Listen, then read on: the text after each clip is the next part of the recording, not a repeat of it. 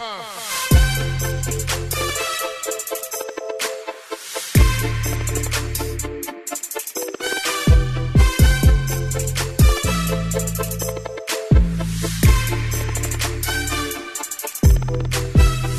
got a word for us tonight, and um, I'm excited because for the first time since YONA, God has allowed me to preach out of the New Testament. And when I caught this word, I was like, oh my gosh, finally. I've been preaching about like Gideon and like Israelites. It's like, are we, let's, let's talk about Jesus. So turn with me to Luke 10. Are we there? Holla at me if you're there. All right. Who brought their Bible? Good. They're so holy. Can I, can I admit something? I forgot my Bible. so I'm preaching off one of uh, guys, Matt, Matty B's Bible on staff with us. Thanks, Matty B, for letting us, me, uses the Bible. Distractions, you know, we'll get to you. All right, let's, uh, let's read the word.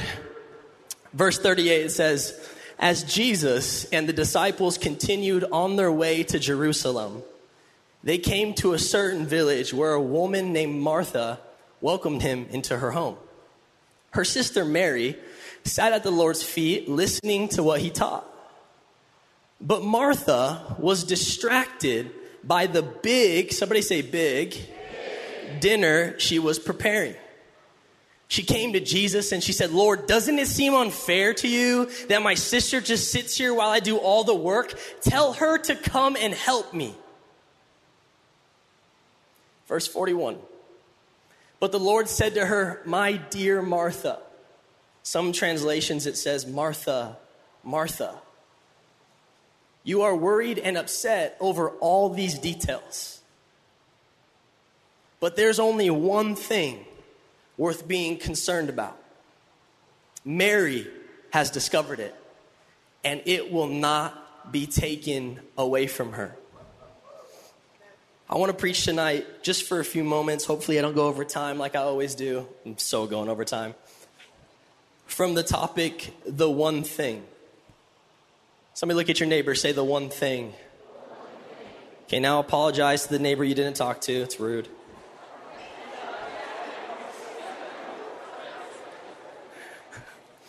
Lord, we love you so much. We just ask, Holy Spirit, would you come? Would you speak?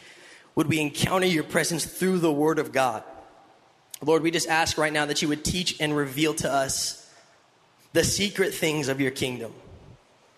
We love you so much. And everybody said, Amen. Have you uh have you ever been like really distracted? And I don't mean just like that one time where like you're going somewhere to preach and forget your Bible distracted. I just mean like like you feel like you just are living distracted. Like you just have a million things on your mind all the time. You sit down to do something and you just can't focus on one thing because you feel like there's a hundred other things to do. Growing up, I had a lot of uh, teachers and um, people who were in charge of me kindly urge my parents to potentially get me tested for ADD. I've never sat still very well. I, have always talked a lot. I've always been high energy. If you don't know what ADD is, it's attention deficit disorder, which basically means it's hard for you to focus. You're easily distracted. So I've lived with this undiagnosed ADD for most of my life. And they call it attention deficit disorder, but I call it always dumb and distracted. And I'm trying my best to figure out throughout my whole life how to stay focused. But my parents, when people would say, hey, you need to get Caden tested, you got to figure out why this kid talks so much and he's so hyper and why he won't sit down, you got to figure this out. While they said that, my parents always said, no, Kate, it's a superpower. But it don't really feel like a superpower. Just the other day, I, I like I, I went upstairs to go grab something out of my room, and I walked in my room and immediately forgot why I was even there. I'm like, this doesn't feel very super. Or like, have you ever sat down to work and then you opened up like a hundred tabs because you went to go open one tab, but it reminded you to do open another tab, and then you were reminded by a picture you saw that was like, oh, maybe, oh, sharks. What are sharks doing on my screen? I wonder what, when was the last shark attack that was local? Local. I mean, how do they like cold water? Oh, well, where's cold water? Oh, we have cold water. Oh, I should probably stop going in the ocean. It's not a superpower. It's called being distracted. And in these scriptures, we come to Mary and Martha. What you need to know is Martha was this person in scripture that uh, many biblical theologians and, and, scholars will tell you that Martha must have been a person of um, influence, who was rich, who was well renowned. Uh, it says that in scripture that she invited Jesus to her house, meaning she was the head of the household meaning that, especially back in those days, she had some sort of affluence or influence in that area. And then there's her sister. And while Martha is the famous Martha, the hostess with the mostess, it actually doesn't mention anything about her having a husband, so she was the woman who's independent and don't need no man. Can I get an amen? All of them was like, but I want one. please. While Martha was the hostess with the mostest, there was her sister Mary. And in the scriptures we just read, Mary's only mentioned a couple times and seemingly insignificant, but they seem to really talk up Martha. Martha was cooking for Jesus. Martha was hosting for Jesus. Martha had a house big enough to allow Jesus, his 12 disciples, and the hundreds of other people that traveled with Jesus into her home. Martha had enough money to feed all of them. Martha was the hostess with the mostest. She was the best. I kind of think of Martha as like the golden older sister. Like Martha, Martha, Martha. Like if I could just be Martha. But scripture makes it really clear that Martha was distracted. That although she was working for Jesus, verse 40 literally tells us she's distracted. And tonight I want to present that one of the most dangerous things that this generation is facing is spiritual distraction. We've become a generation of Marthas. Someone that says, No, I'm working for Jesus. But Scripture says, You're distracted. And here's the thing about Martha's distraction it wasn't all bad. The intention was pure. The intention was like, oh, Jesus and his friends are coming to town. We should have them over. I'd love to serve them, cook them my mom's lasagna, and just have them over for a fun time. It'd be a great. And so that happens, and while she's there, all she's focusing on are the little things that she can do to look a certain way in front of Jesus. She was, say it with me, distracted. See, I think all of us, at some level, were Martha. We're distracted. We're distracted by the promise of success. We're distracted by the classroom. We're distracted by the potential spouse, the girlfriend, the boyfriend. We're distracted by looking good, by acting cool, by being the best. We're distracted by having the most followers. We're distracted by popping off on threads. We're distracted by all of the things in this world that keep us from Jesus. And maybe your intention's pure. Maybe you said, No, I'm gonna get this job because I'm gonna go every single day and I'm gonna glorify the name of Jesus. I'm gonna work really hard. I'm gonna witness to my, my coworkers. I'm gonna get distracted and you show up at your job day after day after day after day and you have forgotten why you went there in the first place to glorify Jesus, but it actually was just easier to work hard at your job and to just blend into what everybody else was doing. You got distracted, but your intention was pure. Your intention was, oh, I'll work up the chain, I'll get promoted, and once I become the boss, I can tell everybody about Jesus. but you got distracted. So you started off on your relationship and journey with Jesus, saying that you were going to work for Jesus, but then what happened? Or maybe you're on the other side of this group. Maybe you're the side of this group that says and has lived always distracted. You're so distracted you don't even know it because your distractions have become your priorities. No, no, no, no, no. I'm gonna get the job and get paid well, then I'll go to Jesus. No, I'm gonna figure out my anxiety and depression and pain on my own, then I'll go to Jesus. No, I'm gonna get the car, get the girl, get the house, everything's gonna go well, then I'll go to Jesus.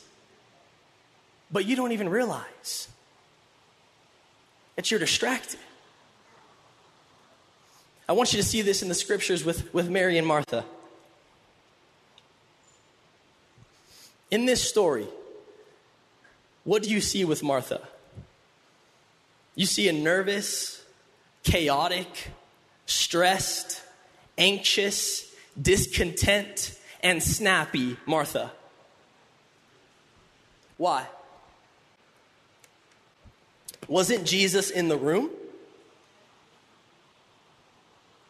It's because distraction, it breeds anxiety and discontentment. When you're distracted, you forget who's in the room. And the distraction, the things that are pulling for your intention, I would even argue, and if you disagree, we can talk about it later. I would even argue most of our priorities have become distractions and pulled us away from Jesus. My priority is my job, making money, paying the bills, chasing my dreams. Then why are you anxious, discontent, and worried all the time? Because your priorities are actually your biggest distraction. Well, I mean, I'm not trying to come for you. Like, I'm really not trying to attack you. This towel's nice. I think it's a microfiber. Distraction. How good did this feel at the moment? So good that I forgot what I was here for. And I'm not trying to come for you. Oh, we've all been there. I forgot my Bible today.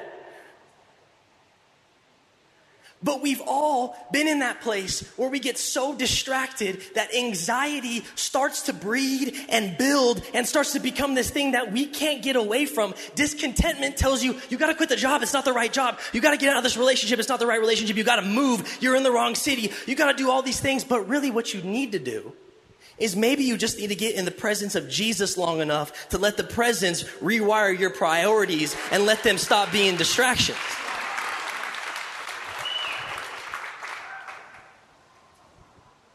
We've all been this person. I love how Martha goes, Jesus, help! We've all been that person. Jesus, where are you? God, why did they get the promotion? God, what about me? You forgot about me. When is my wife gonna get here? How come all good stuff always happens to them? Why are they getting to do this? God, what about me?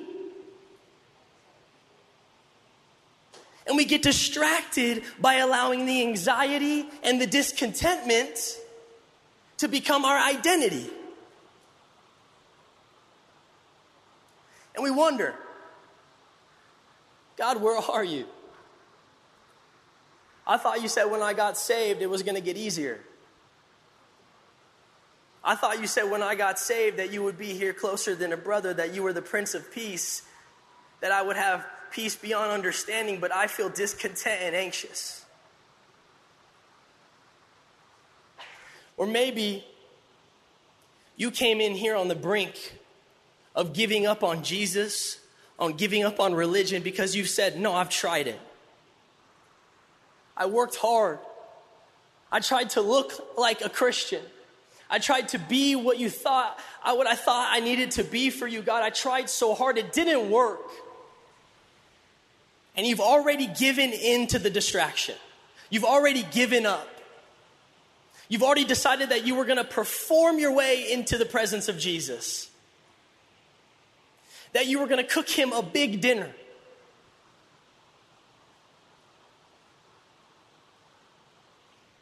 You know why distraction does this to you?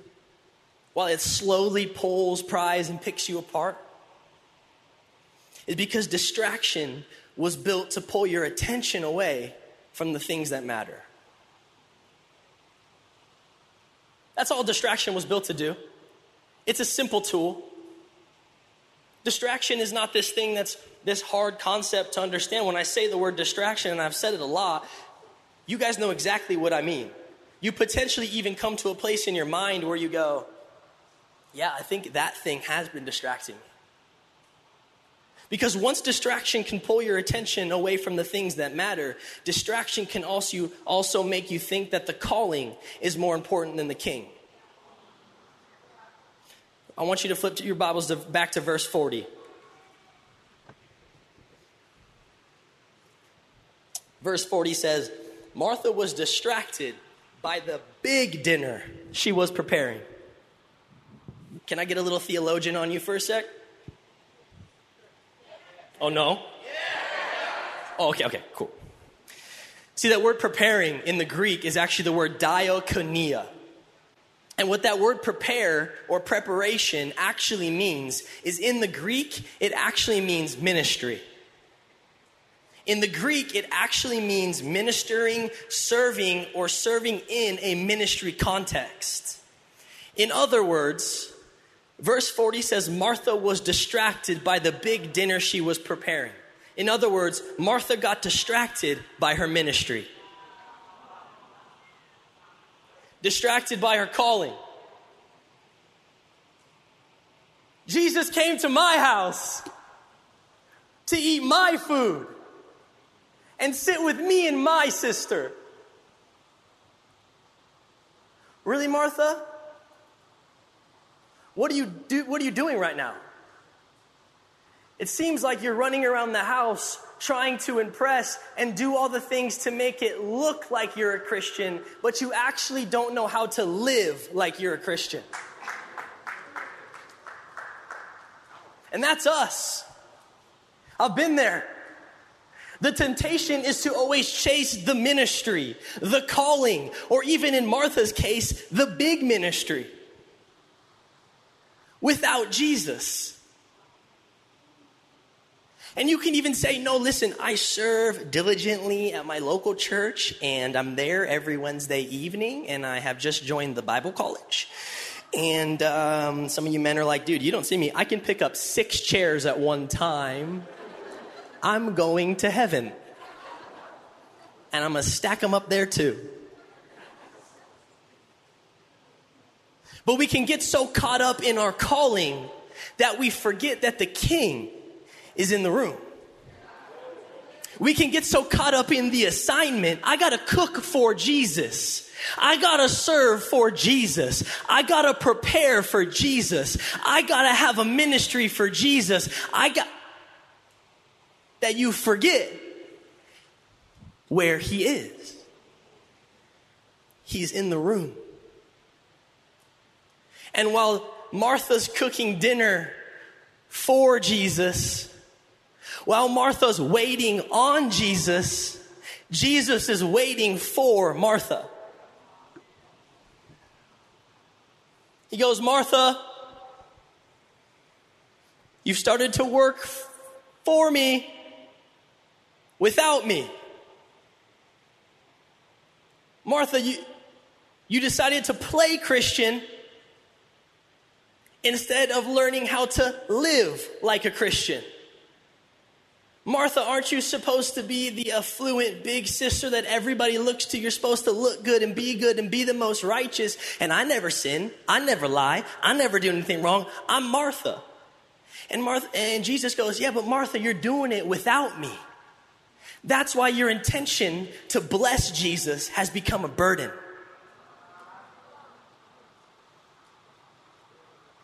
God, I feel so used. I'm serving at church and I'm trying to tell people about Jesus and I'm doing this and that and I'm tired and I'm worn out and I feel so used and tired. And God goes, But didn't you pray for me to use you?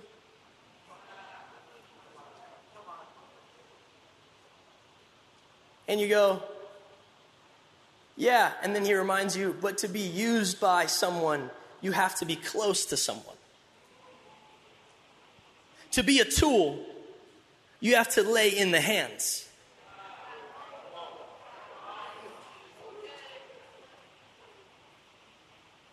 And your affinity for your calling has made you forget who's king.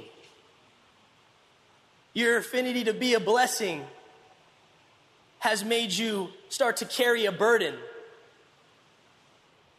A burden that Jesus actually came and died on a cross to take from you so that you didn't have to carry the burden, the burden of religion, but that you could step into freedom, you could step into fullness, you could have relationship with Jesus so that he could be with you in your house sitting at your table.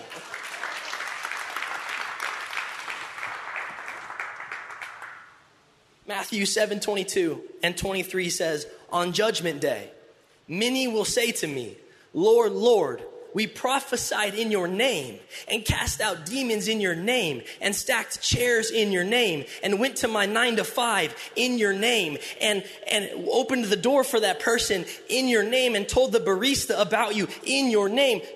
And Jesus replies, But I never knew you. Get away from me.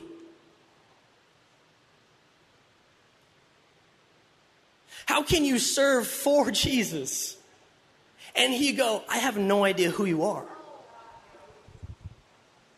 You did a lot. You acted good. You performed perfectly. But you left me at your table, waiting on you. Jesus doesn't need you to feed him a meal, he needs you to take a seat.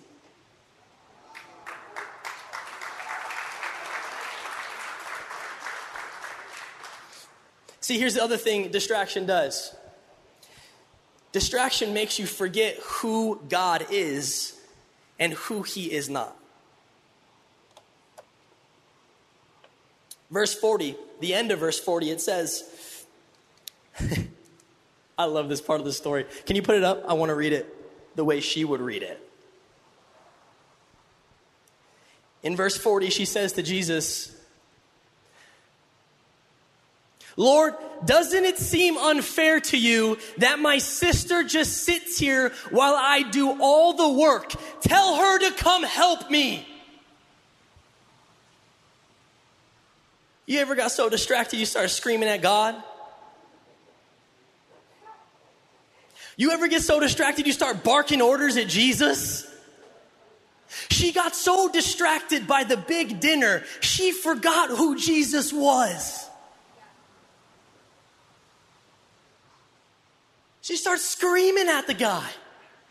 I can just imagine Jesus like, whoa, dude, I just came here for dinner. I don't, I had no idea you were going to. She gets so overwhelmed for Jesus. She forgets who he is. Jesus says to her, Martha, I didn't come here to consume. I actually came here to outpour. Scripture says that the Son of Man didn't come to be served, but he came to serve. And Martha gets so distracted and so overwhelmed that she starts yelling at God. Don't, don't be judgmental. I know you done it. I've done it. Where you at, man? I thought you said if I followed you, it would be easy. I thought you said if you started Yona, we would have the money. I thought you said that if I did this, I would be successful. I thought you said you had plans to prosper me. What do you mean? Where are you? And the scary part about this form of distraction is you actually stop thinking he's God and you start thinking you are. you start believing that you can start barking the King of Kings, the creator of the universe around to fit in your plans. Didn't you know this is my house? I let you in to serve me dinner. Help me. The scary thing about this behavior, about this mindset, is that the satanic church, what they actually teach is they don't teach that Satan's God, they teach that you are. And one of the biggest tactics of the enemy is to distract you so much that you actually start believing that you are in control of your own life. He don't got to destroy you. He just needs to distract you. Because a distracted you will slowly destroy yourself. The burden of the big dinner will start to crush you if you're God. The burden of your calling will start to crush you if you're God if you got to be prim and proper, if you got to live up to righteousness, if you got to get yourself figured out, if you got to be anxiety, if you have to be addiction, if you have to stop watching porn on your own, if you got it's going to crush you. And Satan stands back and goes, Good. They forgot who God is. And when you forget who God is, you forget who already won.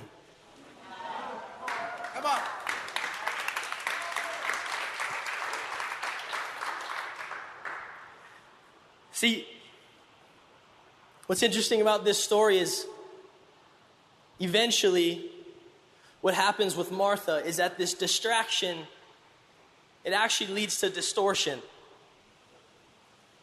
If you can live distracted long enough, it can actually change your perspective if you can live distracted long enough, it can actually make you distort the things in your life that actually mean something. The tactic of distraction is to again make you think that your distractions are actually your priorities, and your priorities are just distractions from those. You don't have time to spend 15 minutes with Jesus this morning. You got to get to the gym. You don't have time to spend 15 minutes with Jesus this morning. You need extra 30 minutes of sleep. You don't have time to spend 15 minutes with Jesus today. You got to get to the job early. You got to get to class early. You don't have time. That's a distraction. No, no, God will use you once you graduate. God will use you once you get married. God will use you once you get promoted. God will you once you're there, then you can spend time with him. But the reality of distraction is that if you live in it long enough, it distorts your vision and you can no longer see and differentiate between what's distraction and what's your destiny. From the very beginning of creation, God created Adam and Eve to be in communion and relationship with Him. That's it. Everything else was supposed to be a blessing. However, we allowed it to become distraction. God said, I want to spend forever with you. And Eve said, Well, just after I eat this snack. Distraction can riddle the thoughts and vision of mankind and make us fall into the temptation of Satan. And I love this in verse 41. It says, Jesus, he comes to Martha after she snaps at him, after she screams at him, after she's an anxious mess. And his response to me is so, so kind. He says, My dear Martha, you're worried and you're upset over all these details. But there's only one thing worth being concerned about. And Mary has discovered it. And it will never be taken away from her. Jesus says, Martha, Martha, Martha, breathe. Martha, look at me. Remember who's seated at your table. Remember who saved you a seat to come join me. And then he says, Look at your sister.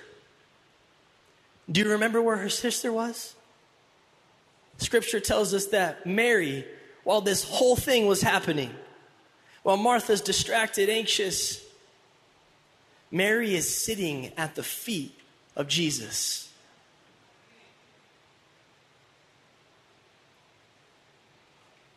That's got to feel terrible, though, to be honest, when like Martha's like freaking out and she's like, Make my sister help me. And Jesus is like, You need to be more like your sister.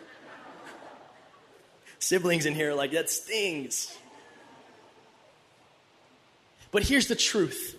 Here is the truth. While Martha is I just see her like an anxious mess. I see her like your mama on Thanksgiving when she just feels like there's not enough food and she's running crazy and she's sweating in the kitchen and things are going bad and she's telling you to sweep the floor and mop your room and clean the ceilings. You're like, no one's even gonna go in my room. And she's like, come out. I see Martha like this crazy wreck. And then there's Mary.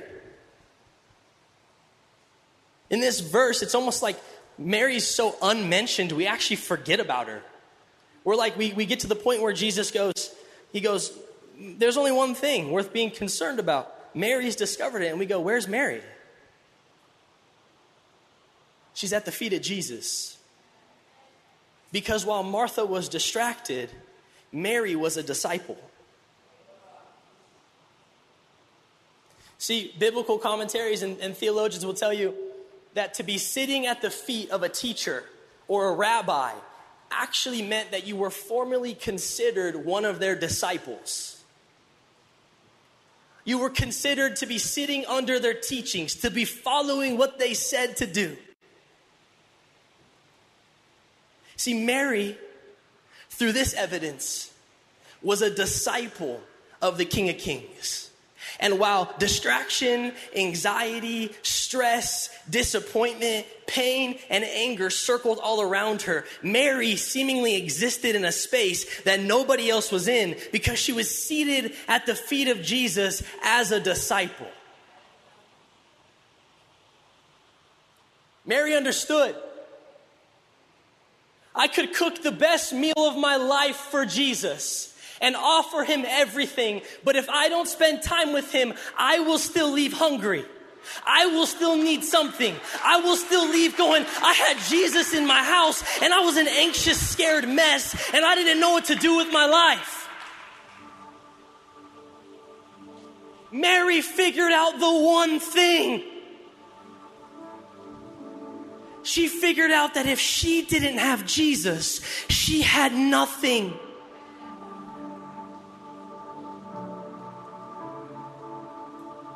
Could have it all. You could be working for Jesus as much as you want. You could be claiming to be a Christian.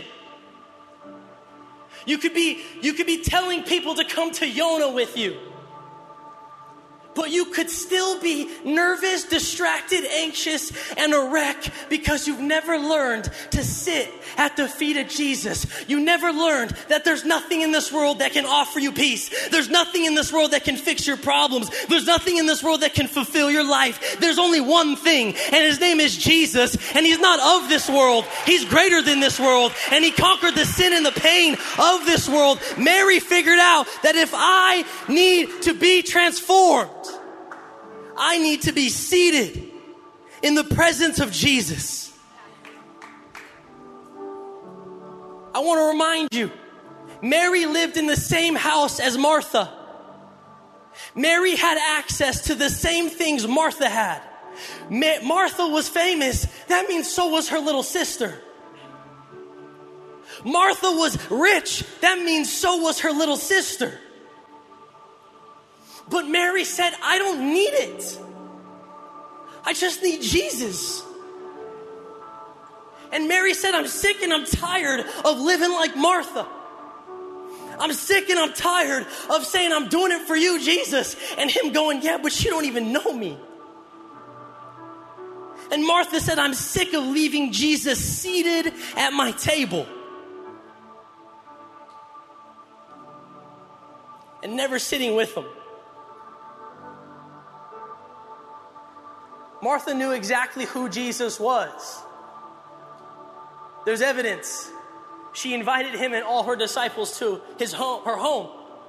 She knew who Jesus was. There's actually evidence to prove that she even believed that he was the Messiah, that he was Son of God, that he was God in human form. And yet she still allowed the distraction to overcome the ability to sit, to talk, and to listen to Jesus. And don't, don't mishear me. This sermon is not like, hey, quit serving. This sermon is to help you understand that working for Jesus is powerful. But listening, sitting, and being with Jesus is vital.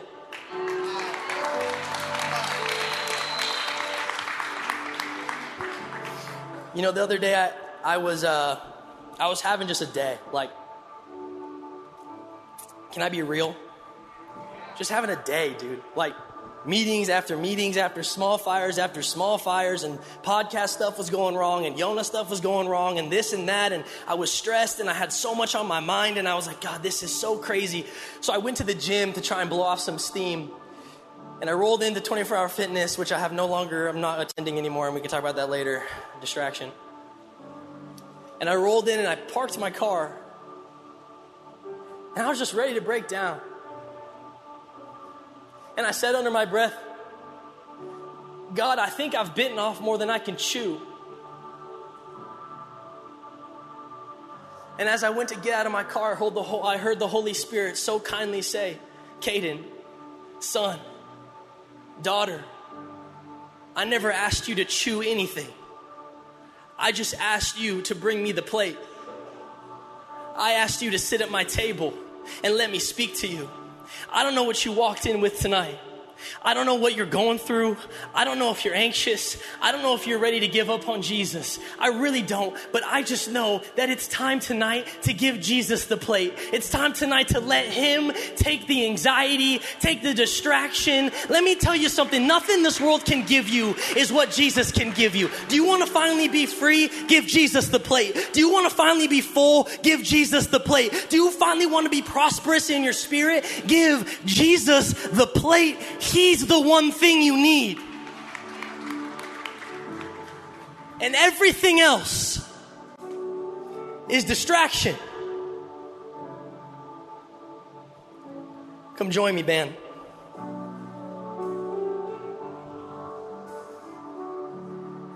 Jesus says to Martha, Martha, there's only one thing that you need to be concerned about in this world. Mary figured it out. All you need to be concerned about is if your life is seated at the feet of Jesus.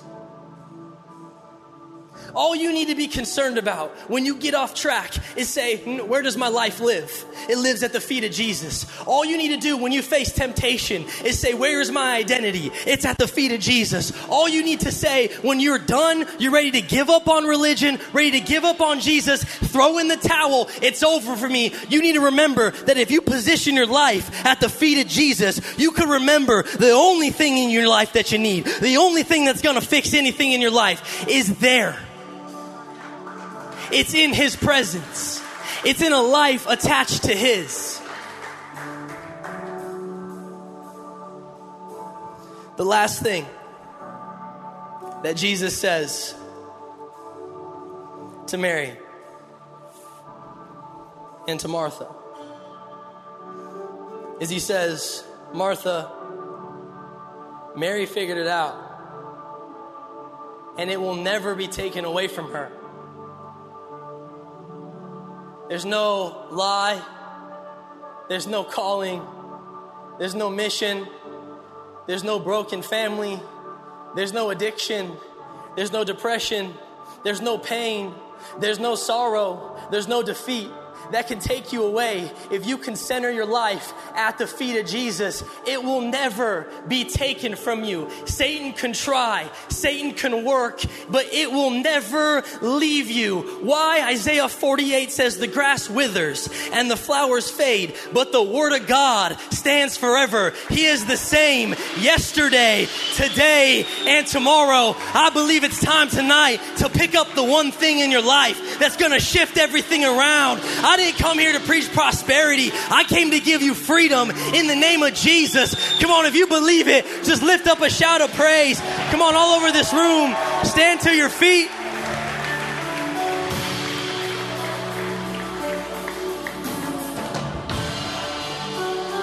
There's one thing,